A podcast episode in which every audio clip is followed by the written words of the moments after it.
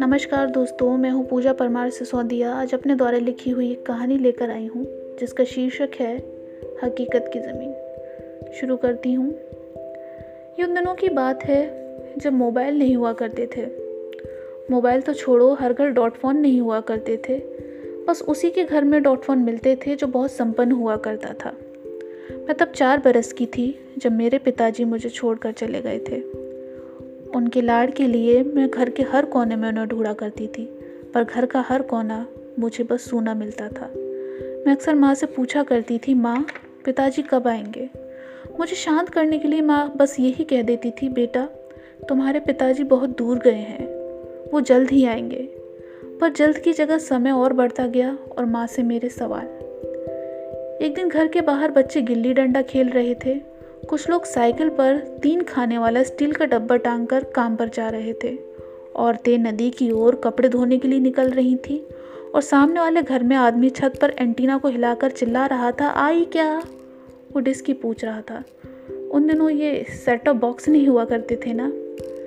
मैं अपने घर की देरी पर बैठकर सफ़ेद दंत पाउडर, जो उन दिनों आया करता था, कोलगेट का, वो दांतों पर घिस रही थी।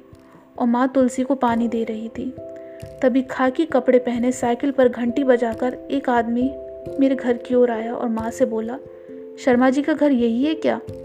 माँ ने कहा, नहीं, वो सामने वाला। फिर वो सामने चला गया। मैंने माँ से पूछा, माँ, ये कौन था? माँ बोली, डाकिया। ये डाक लाता है उन लोगों के जो बहुत दूर रहते हैं।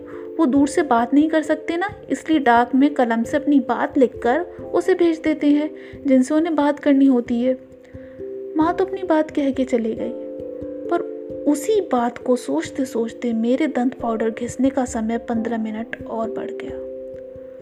माँ चिल्लाकर तभी बोली, चल गुड़िया, छत पर चल। धूप तेज हो रही है, पापड़ सूख तब भी जाएँगे। मैं माँ की बात को काटते हुए पास जाके बोली माँ, फिर तो डाकिया ये पापड़ भी पिताजी के पास ले जा सकता है। उन्हें बहुत पसंद है ना ये? माँ स्तब्ध खड़ी रह गई। शायद उसे मेरी दो मोटी मोटी आँखों में वो उम्मीद पसंद नहीं आ रही थी।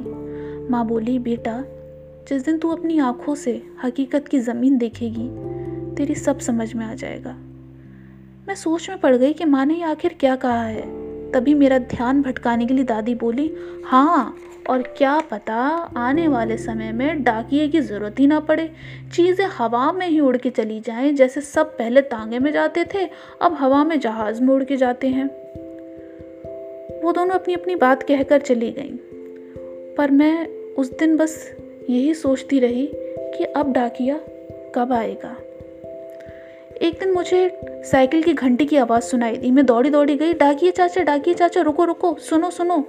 उन्होंने अपनी साइकिल पर ब्रेक लगाकर अपना एक पैर पैडल से नीचे रोका और मुझसे पूछे, क्या हुआ बिटिया?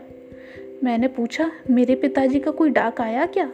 उन्होंने कहा, क्या नाम है तुम्हारे पिताजी का? मैंने कहा, श्री किशोरी लाल।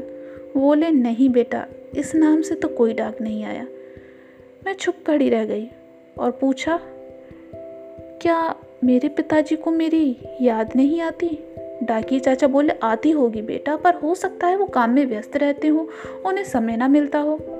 मैंने कहा अच्छा अच्छा आप यहाँ ही खड़े रहो, मैं दौड़ी दौड़ी घर की ओर गई।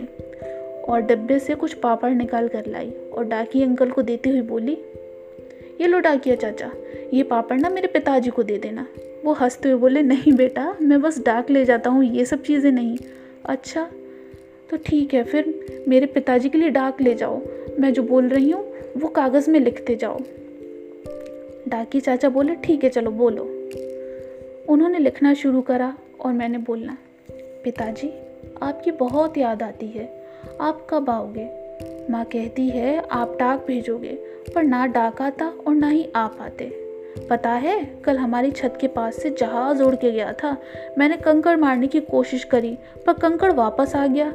पिताजी, गाँव में ना मेले लगने वाले हैं आप तब तक आ जाना। फिर हम दोनों ना साथ नट का तमाशा देखने चलेंगे और मेले में जलेबी भी खाएँगे। पता है आप जो वो सुनहरी वाली फ्रॉक लेकर आए थे ना, मैंने वो बाहर निकाल ली है उसे पहनकर मैं हाथ फैलाकर परी की तरह उड़ती हूँ। और पता नहीं, पिताजी, माँ क्यों आपकी तस्वीर के आगे दीपक जलाने लगी है? आप कोई भगवान हो क्या? ये सुन के डाकिए की कलम रुक गई। बेटी का दर्द देखकर डाकिए की आँखें भीग गईं। वो बोला ठीक है बेटा, मैं तुम्हारा डाक पहुँचा दूँगा। ये कहकर वो वहाँ से चला गया। मैं फिर रोज़ डाकिए का इंतज़ार करने लगी अपने पिताजी के जवाब के लिए। एक दिन साइकिल की घंटी की आवाज़ सुनकर मैं फिर दौड़ी दौड़ी गई। बोली, डाकिए चाचा डाकिए चाचा, मेरे पिताजी से कोई जवाब मिला क्या? आपने मेरा डाक उन्हें दिया था, क्या बोले थे वो? उन्होंने मेरे लिए कुछ भेजा? डाकिया सोच में पड़ गया। उसने अपनी जेब में हाथ डाला और एक छोटी सी डायरी निकालकर उसका एक पन्ना मेरे नन्हे नन्हे हाथों में थमा दिया। मैंने कहा, ये क्या चाचा, ये तो कोरा कागज़ है? हाँ बेटा, ये कोरा कागज़ है डाकी चाचा बोले। बेटा, अगर तुम अपने पिताजी से जवाब लेने की कोशिश करोगी तो जवाब में ये कोरा कागज़ ही आएगा। कभी डाक नहीं आएगा। क्योंकि तुम्हारे पिताजी ना पास हैं, ना दूर हैं। अब वो कहीं नहीं हैं और जो कहीं नहीं होते, उन्हीं की तस्वीर के आगे दीपक जलता है। लेकिन उनका आशीर्वाद, वो हमेशा हमारे साथ रहता है।